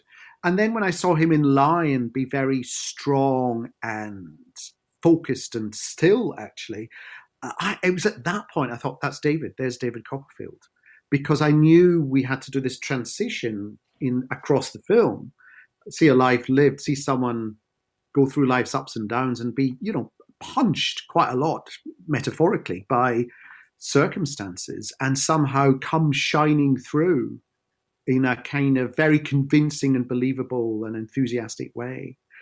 And so I I could only think of. And it's interesting when we sat down and after he'd said yes, and you know I went out to meet him much more kind of intensively to talk about the actual story. We kind of speculated on whether in Victorian England the whole anxiety anxiety about where you are in society is related to class and wealth and so on. And if you were poor you were an outsider. If you were you worked in a factory you were you were marginalized. And whether the equivalent of that today may well be race and ethnicity or at least part of it in that we both could identify being born in the UK but coming from immigrant families how we grew up with that sense of do we fit in or do we not fit in? What's our background and what's our place and so on.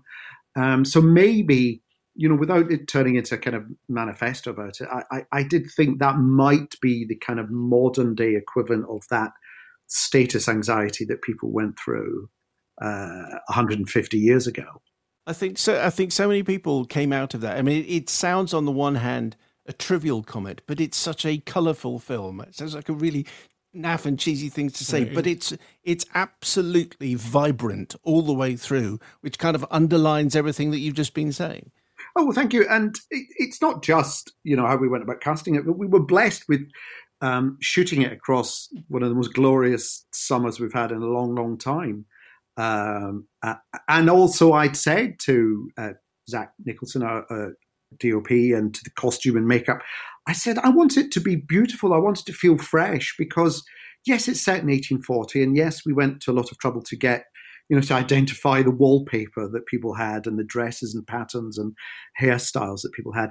But for the audience in the cinema, I, I want them to feel they could step up into it and, and it not feel alien. That, you know, for the people in the film, they're in their present day. You know, 1840 to them is the present day and they've got their future ahead of them. And so London should feel like a vibrant, exciting city. City, yes, um, you know, dangerous if you go down the wrong place or um, fall in with the wrong people, but but also so much potential and hope there as well. And and I don't know why it is in costume dramas when people take a book off the library, off a shelf, it's covered in cobwebs because that book's new. they've just bought it. You know, why are they looking at it? Because they've bought it.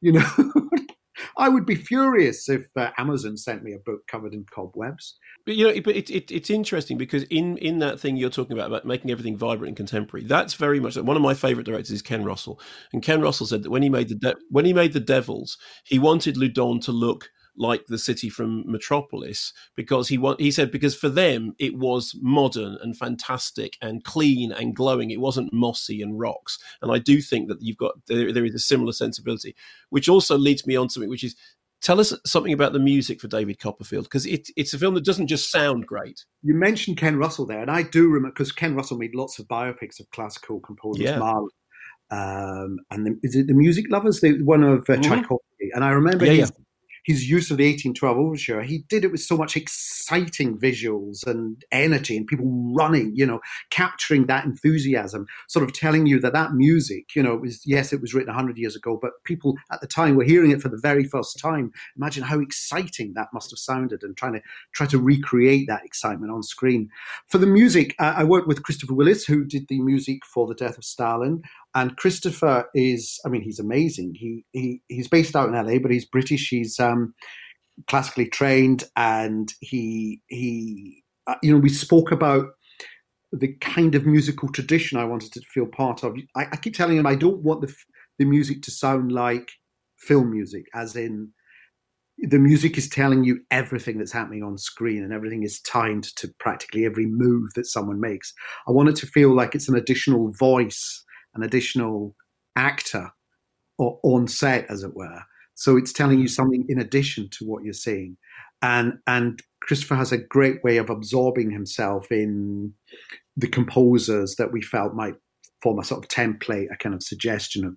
So we looked at Benjamin Britten and William Walton and and you know lots of lesser known sort of British composers from the last 150 years, and just tried to capture that sound that they come up with. But then he he writes something that is has one foot in that tradition, but also one foot in the present. And then he got an existing orchestra. He got the Aurora Orchestra to record it because they all know each other, so they have that understanding of each other and how they play. And and he comes up with this music that, um, as I say, has a kind of it's another voice. It's almost like the narrator in a way, um, if you needed one. Um, so that it supplies something in addition to the lighting and the costume and the and the performances and the dialogue. Yeah, I, lo- I love it. I, I, I, I love everything about that film. I, I honestly can't find a single thing about it that I don't love. So thank you. Oh, well, I shall retire now. Uh, uh, uh, just before you go, man, just while we have you, I just, as a man who's been behind so much of the great comedy that we've seen in this country for a very, very long time, when uh, you were reading and seeing on the news about the uh, BBC Netflix pulling Little Britain, and then the Fawlty Towers episode mm. being taken away and then being re-edited. Mm. And I'm not quite sure people were complaining about the right thing about that anyway. And then John Cleese talking to the BBC cowardly and gutless and saying, "Well, we laughed at Alf Garnett," and then Harry Enfield going on the radio and defending the use of blackface when he was playing Nelson Mandela. As someone who has just been a part of our comedy lives for a long, long time, what have you made of uh, of that conversation? Well, I mean, I was interested to see that some of the people behind Black Lives Matter in, in the UK were saying actually that this was in danger of being a distraction. My feeling about it always is you've got to keep moving, you've got to keep moving forward. And the important thing is actually not so much, you know, what's up online, what's available, uh, what's in it, what isn't, but what are we doing now? You know, how are we not just not what stories are we are we telling, but but how are we casting? You know, what's our what our crewing what's our crewing like? You know where this industry gets back up and moving again. And i think that's much more important. And and especially i mean we talked a bit about it in david copperfield but you know if if it prompts casting directors and directors and producers to start thinking we have to cast we can cast a different way. We don't you know we have to cast from 100% of the amazing acting talent available to us you know why should we restrict the percentage of people we cast from then hopefully they've taken something from the film. So I'm always thinking, I mean, what I do with say something like Avenue Five, you know, when I'm looking for new writers, I ask the writing agents to send their kind of new writing talent, but to remove all the names. So I have no idea as I'm reading, you know, background, name, gender, ethnicity, education, nothing. I just want to know if it's funny. I don't. I don't care if if this script is funny. I don't care if it's a 65 year old or a five year old really who's written it. I mean, it'd be amazing if it was a five year old. But, um, and I just think, you know, if we keep kind of thinking forward, uh, uh hopefully, it's not going to happen overnight, but hopefully we'll end up, you know, making television comedy and film comedy that is much more representative of the of the country we are growing up in. Can I ask you one thing very quickly, which is mm. if you were writing a political comedy now and you wrote into it a character who decided to test their eyes by putting their family into a car and driving to a castle, wouldn't you take that out on the grounds that nobody would buy it? Well, it's don't. I don't know. You see, that I think is one of those. I mean, it's it's so abstract. It's so I don't know. I don't know how any writer could have come up with it. You know, it's not an obvious. It's not an obvious one. You know, it's not the foreign secretary doesn't know where France is. It's, it's uh, the, the, prime minister's special advisor, who advised specifically on the lockdown, has decided to front out the lockdown by taking his family on a road trip around the UK's travel beauty spots.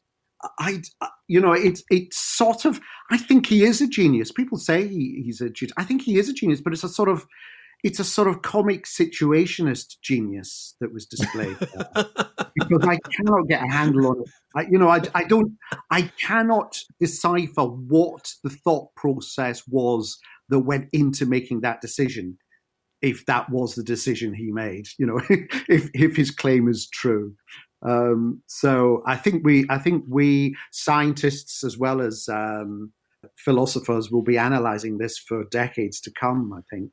Armando, it's always a pleasure. Thank you very much for spending some time with us. The personal history of David Copperfield available to stream now. Armando, thanks very much. Wish you all the best, sir. Thank you, and you. It's always good having uh, Armando on the program. I have to say that I understand why he did. That was a very diplomatic answer that he gave at the end yes. when I was talking about comedy, and he said, "Well, let's not talk about that. Let's talk about the future." the future. But you know, he has a very, very good point that all that stuff is a distraction to all the other issues that he was talking about, as represented amazingly in David Copperfield, which uh, I'm going to watch again this weekend. I think it's, it's so um, great, isn't it? It's it just is. so great.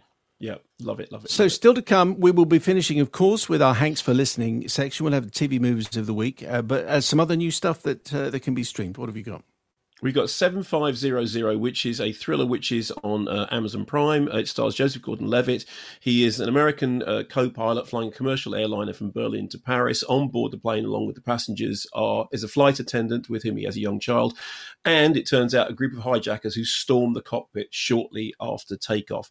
And the rest of the film then plays out almost entirely within the confines of, of, of the cockpit itself. So the film is directed by uh, Patrick Vollrath, who's a German director who got an Oscar nomination for his short film Everything Will Be Okay.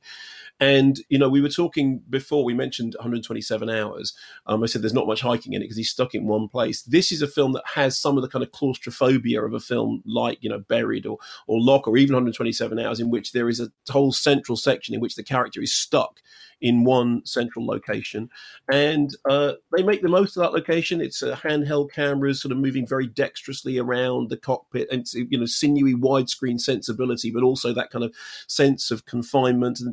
Not a big music score or anything. It's just to do with the ambient sound of the airplane, and the film plays out in something approaching real time. It's not quite real time, but it has the kind of sense that it is. I mean, it's an odd film. It's sort of balanced somewhere between the melodrama of those 70s airport movies, Airport and its sequels, and obviously the kind of post 9-11 sensibility of Paul Greengrass's United 93. And it's sometimes that that is a kind of un, it's an awkward uh, marriage. In the second half of the film, it does try to do the thing about bringing one of the hijackers and the and uh, the central character Tobias together. They're both then shot in the cockpit, and it becomes a kind of psychological drama. Uh, to be honest with you, that's the bit that works the least well. But as a as a sort of technical exercise in how much tension can we get out of a single locked down environment in a sort of you know confined running time actually i thought it, it, worked very well. It is it is quite grueling. It is quite nail biting. Um, there is some stuff in it is really nasty. Some stuff in it is unexpected. It moves into the realm of cliche more in the second half but i thought it was it, it was pretty well done. And it wouldn't surprise me at all if the director Patrick Vollrath actually ends up getting off the back of this commissions to, to helm some pretty big movies because what it's like a calling card film. It's a kind of like look what I can do with fairly limited resources. So I I thought it was pretty decent. It's on Amazon Prime now. Okay, and what's it called again? It's called seven five zero zero, which is the the the the the, the, the squawk box code for a hijacking. It's not seven thousand five hundred as some people have referred to it. It's not it's not a height thing. It's seven five zero zero. Uh, okay, let's do before we uh, we're done because we're almost at the end of the program. TV movies of the week. Uh, so we post all these on uh, on our socials, and these are all subscription free. Okay, a lot of stuff you have to pay for. This stuff you don't. This week's offerings include Time Bandits, Sing, His Girl Friday, Velvet Goldmine, and Sing Street. Jay Holland says the correct answer is Time Bandits, Pure Gilliam, and the best incarnation of Robin Hood ever. Jolly good, in fact. Josie Colgan, my favourite would be His Girl Friday, but my two year olds would definitely be Sing, or as he calls it, Piggy Power. So if any parents are looking for a few hours peace this Saturday afternoon, I'd recommend that one. Catherine Lunny watched His Girl Friday in lockdown slash virtual film club, and we are avid West Wing, West Wing fans. But my God, they speak so fast in His Girl Friday. We felt swept up in the film and loved the powerful female protagonist in the bottle episode setting of the press room. The, uh, the West Wing reference is because they all walk and talk so fast, what with it being Aaron Sorkin uh, for an awful lot of the time anyway. Charlotte Gita, Velvet Goldmine, please. Gorgeous, mythic, queer take on glam rock, which features Christian Bale putting in an incredible performance as the same character in two different time periods, and its story of art and politics gone sour seems very eerie 20 years on. And Lisa Newman, Sing Street, Sing Street, Sing Street, always Sing Street, even if it is on at stupid o'clock, definitely needs to be seen by more people. A perfect film for the lifting of the spirits. What are our TV movies of the week? Well, definitely Sing Street, which I love. It's uh, 20 to midnight on Monday on Film 4. Definitely His Girl Friday, which is uh, 5 to 1 in the morning on Wednesday on Talking Pictures TV. Definitely Velvet Goldmine. All of these I've flown the flag for before. 25 to 2 in the morning on Wednesday on Film 4. Wow, these, these Um, are all in really weird times for us. I know, I know, but you know, brilliantly, you can watch things at any time now due to the genius of being able to record stuff. Uh, Time Oh, Bandits, true. of course. Yeah, exactly. Time Bandits with that fantastic uh, Robin Hood section. Uh, 11 in the morning on Saturday on Film 4. Also, like to add, neither of these have been suggested. The Magnificent Seven is 2 in the afternoon on Sunday on BBC Two. And Glastonbury, um, uh, Julien Temple's film, is at 10 at night on Thursday on BBC Four. Those are my choices. TV movies of the week so bad they're bad. The four Dirty worst Grandpa. movies on There's just there's just no point in saying anything else. include Dirty Grandpa's on this. Go ahead, Dirty Grandpa. Anyway, Win T says, I didn't think the remake of The Grudge was too bad. there were certainly a few moments where I screamed like a child. I think it's harder to produce a horror film with known actors. Something your subconscious tells you, oh, it's an actor. Monkey Overlord says the other three films do not deserve to be on this list due to the inclusion of the hateful and groan inducing Dirty Grandpa. Even glossing over the fact De Niro somehow got roped into it, it's a shameful film with no redeeming qualities. Joe Phelan, well, Dirty Grandpa. To pick out a solitary flaw would imply that some of the movie's elements are anything other than tripe, and that not being the case, I will refrain from highlighting any particulars. An abysmal wasteland of a film, which he puts in inverted commas. Quinny says Dirty Grandpa, without a doubt, it debases itself, De Niro, and cinema as an art form. It should sit outside and have a long, hard think about what it's done. Uh, finally, Emma J.K., Dirty Grandpa, against better advice, I gave it a chance, and I was wrong to do so. Truly, shockingly misfired. It only goes to show that people think that they can give comedy a try, like somehow that's a step down. Every gag was an utter fail. As an audience, I've never felt so disrespected. So it's Yeah. Dirty Grandpa, then, is it? It's hideous. It is absolutely horrible. Can I get in one uh, more film review before the end of the show? Hang on a sec. What? No. Before, yes. I mean, yes, you can. But Okay. most importantly, when can I avoid Dirty Grandpa? Oh, I didn't even write down when it was. I just couldn't be bothered. It's on the. It's just at any time. At any time that it's on. I literally just looked at the title and stopped reading the list. I just went, well, that's it. Okay, our top production team will will be telling us before we finish the program what time Dirty Grandpa is on and when we can uh, uh, avoid it. Uh, yes. so, what else you want to do? Okay, so Resistance. So when Jesse Eisenberg came on the show um, to talk about Vivarium, he talked about the fact that he'd made this film in which he played Marcel Marceau in uh, during World War II. So this is a film drama based on a true story about Marcel Marceau's role um, uh, uh, sheltering uh, Jewish orphans during World War II, and um, and his his his his role in this, his heroic role in this, that is not something that is widely known. Certainly not something that I knew uh, anything about before seeing the film. Um, here's a quick clip. Why are we here? Fighting a war we can't win when we could be taking orphan children to another country before the Nazis get to them. We can't leave now. But what, what can we truly accomplish? We can fight back. We found homes for the children, safe places. No place is safe for them as long as they're in a country that's occupied by Nazis. And the, the little fighting that we can do. We can slow them down and we can make it impossible for them in France. There's no way he's French, Mark. There's no way that's French. No, I know, but okay. If so, here's the thing. Um, what then happens is he, he he makes a connection with the children because of the fact that he has these miming and clowning skills. So there's a kind of an echo of Life is Beautiful, the Roberto Benigni film, and then it leads up to this journey in which he takes a group of children um, you know, en route to Switzerland, being pursued by by Klaus Barbie. So the film is written and directed by John Jakubowicz, um, who made Secuestro Express and, and, Hands of Stone, and it is based on fact. I mean, the, the stuff this this role is actually it's true. It's a true story. However, when you're watching the film, the film plays as if it's it's using a, a, great degree of dramatic license. Certainly in its dramatic construction, it's constructed very much like you know theatrical with you know romance and tension, and it's put together very much like something that feels like it's based on a true story, but it's taking liberties with that truth. For me, the thing I was least convinced by was the use of mime, the use of clowning, which they clearly want to be a kind of centrally redemptive feature of the story. And partly it's because it's very, very hard for anybody to do Marcel Marceau anyway. And secondly, because I'm not wasn't, wasn't entirely sure that the film managed that as elegantly as it should have done. That said, this is not a story that I knew about beforehand.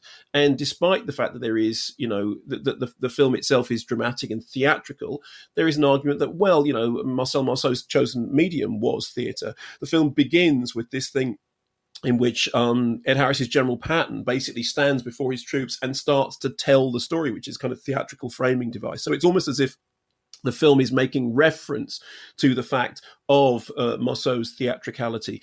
I, I, I thought as a, as a film it wasn't brilliant, but it was re- it was still gripping and had many set pieces in it that worked very well. And it's and I having gone in knowing nothing about this story, I came out wanting to know more. So it's it's flawed. It's not perfect. Um, it is flawed, but it is a really fascinating and uplifting story. And there are individual elements of it that work really strongly, even though the film itself it does have a very theatrical air. And I think perhaps I wanted something different than that. But it's you know it's it's definitely compulsive viewing. Uh, okay, uh, so I can see that where? Remind me. Uh, that is available on all streaming services. Evs, okay, um, you know, everywhere. Nine at night on Saturday on Film Four. If you want to avoid Dirty Grandpa, uh, that's yeah, easy just so that you can just so you can steer clear.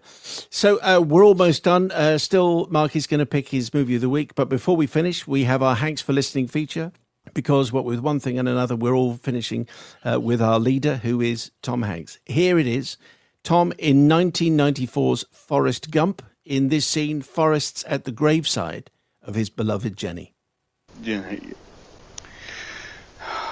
I don't know if Mama was right or if it if it's Lieutenant Dan. I don't know if we each have a destiny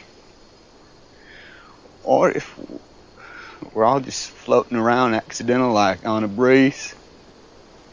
But I, I think maybe it's both. Maybe both is happening at the same time.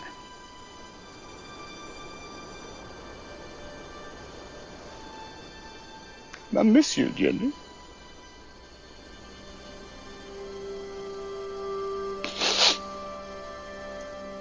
If there's anything you need, I won't be far away. See, now the trouble with that is that we, we try and finish with an uplifting bit of Tom Hanks, and now everyone we're leaving people feeling worse than when they started. But it's a great piece. Yeah, I mean, I, I just remember when when Forrest Gump came out, and a bunch of I mean, I know it was you know it was a mainstream hit and everything. A bunch of critics were very arch and hated it. And in fact, one of the things in that Showgirls documentary is it says you know Showgirls is the the anti Forrest Gump because Forrest Showgirls is a film that when it came out, everyone thought it was terrible, and now they realise it's interesting. Whereas Forrest Gump was one of those films that the farther away from you get from it you get, the more terrible you realise it is. And I just think no, it's not. I love Forrest Gump. Yeah, I remember Danny Boyle loving Forrest Gump and I don't care what anyone else thinks. There you go. That, that that's enough. Thank you very much. This has been a something else production for BBC Radio Five Live. Mark, what is your film of the week? Well, it's not strictly of the week because, as I said, it's got a kind of very staggered release pattern. But I'm going to go for White Riot. I'm going to say film of the moment is White Riot. Find it where you can.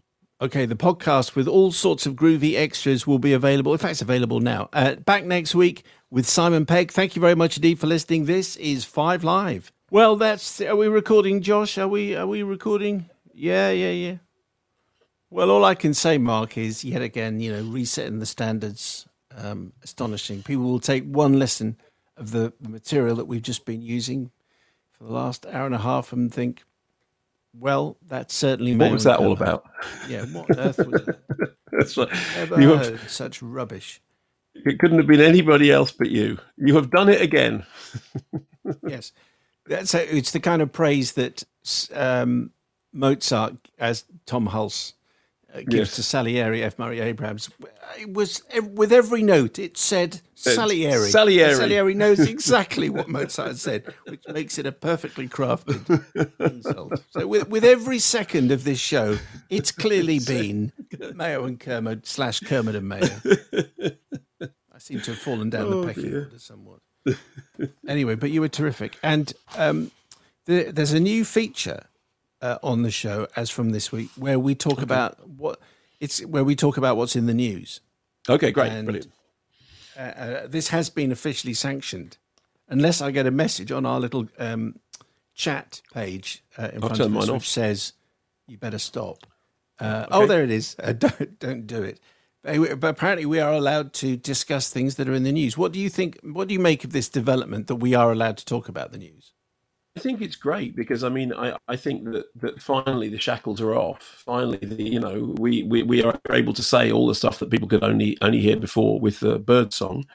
So I, I think it's great. Do you want to start or shall I start? Apparently, we've just run out of tape. It's just at the end of the tape, so we're going to have to keep that for another Oh, show. okay.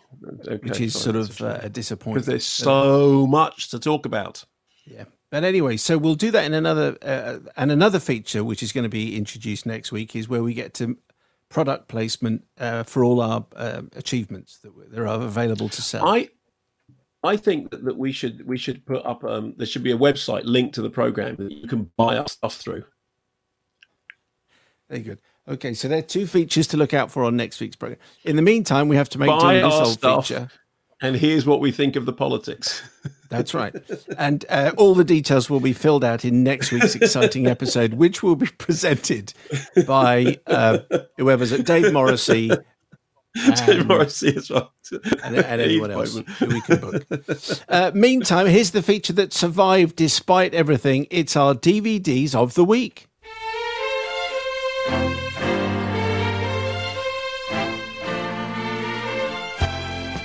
Hey, hey, Mark. Yes, Simon. No, no, no.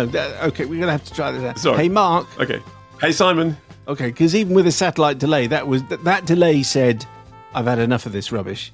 Um, so, hey, Mark. hey, Simon. Right, spoiler alert. Spoilers ahead. Okay. Here be spoilers. When's the cutoff for spoilers? Would you say?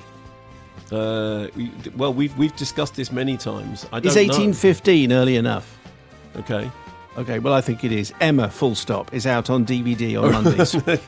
Spoiler alert, everyone gets married. Sense and Sensibility was written in 1811. Shall I go ahead and spoil that one? Yes, Yeah, go on, spoil everyone, everyone gets married. Everyone gets Pride and. Prejudice was written in 1813. Guess what? Go on. Everyone gets married in that one too. So if you like large sideburns, and who doesn't, poor rich people, and absolutely no children in sight, then Emma Full Stop is the one for you. And probably, Mark, let's see what the audience would pick as a keeper, however. Leslie G. That was that was good. That was sort of like a wry asides rather than here's a setup for a joke, here's a punchline. Mark doesn't laugh. Anyway, Leslie G. Emma, great adaptation, beautifully filmed, wonderful costumes, and a great soundtrack. Charlotte Lawrence has to be Emma, a really fun and colourful adaptation, which I enjoyed a lot. Sarah Miles says, got to be Emma as it as fun and colourful adaptation of Austen may not bring anything too radical or new to the table, but is anything but badly done. Oh, okay. Uh, Martin Comin, Martin, Martin, Martin Comin. Surely will have to be Emma. Sorry, what was that? What was that? What Well, was that? It's the name was is that? Mart M A R T and then A I and then two N's. So that's Martain probably Comin. Yeah. Martain Okay. Comin. Fine. Surely will have to be Emma. A visually beautiful, funny, charming adaptation that is inherently rewatchable. Andrew Rose says, I love this movie. I've never been a massive Austen fan, but this brilliant version made me laugh and smile throughout. It was really touching at the end, too. I found myself both infuriated with Emma and rooting for her to find happiness. Plus, it's visually stunning, and as we said, everyone gets married. So, what is our DVD of the week? Well, um, in the absence of the arrival of the uh, uh, of the version of uh, Emma that's got uh, Mike Myers in it, which, as you know, is Jane Austen Powers, I am going to go for Emma. Full stop. Was that a joke you just did? It was, and and and exactly see the same thing. I do the joke. Laughter comes Oh. then none. Right, so DVD is, is, is Emma Full Stop. Very good. it's, it's like we've lost the will to live. So- can't even be bothered anymore. I was reading. you. Sorry, I was What? reading this thing. I just want I want the listener to know that the reason I was distracted was because our hilariously amusing production team are writing messages to each other in the message window because we're all in separate places, and it says Chat says window, yeah. Ah, yes, I agree with you about getting rid of them. Just recording now. Final straw stuff. Who can we get? Oh, sorry, wrong chat window. No, that, I mean that's just that's comedy. it's just- that's that's Armando just- levels it's of on genius. the- on the nose. That's just that's just great. That's terrific. Tell me a joke. To tell me a joke that will make me laugh. I need. I need insufficient. I need laughs. I need to laugh. Tell me something that's actually really funny. Uh oh uh uh. Can we talk about the news instead? It's tragedy and comedy combined. What's brown and sticky? A stick. Uh, okay. What's brown and comes out of cows backwards? The Isle of Wight Um, Ferry. The Isle of Wight Ferry. so okay, it worked. There you go. I thought I haven't got anything. Then I remembered that from the school. That'll do. That's it. More Okay, filth right. next week. that set me up for the weekend. Thank you. That I haven't heard that before. That's terrific. I can't believe I've lived my life not knowing that joke. What an uplifting contribution I've played in this uh, top podcast. Thanks for downloading it. Download don't download anything else, or we'll feel betrayed and undermined. BBC Sounds. Music, radio, podcasts. They say all people are six social connections away from each other. Ah, here he goes again. Do you think we could try this to bag ourselves a celeb for our podcast? Let's give it a go. I'm Jamie Lang. And I'm Spencer Matthews. Join us on a mission to reach a celebrity using the six degrees of separation. With absolutely no prep, no celeb bookers, calling friends of friends and their friends. Will our powers of persuasion work? I genuinely give it 50 50. And is our contacts book more Z list than A list? You don't know a single A-lister. Six degrees from Jamie and Spencer. Available to hear only on the BBC Sounds app.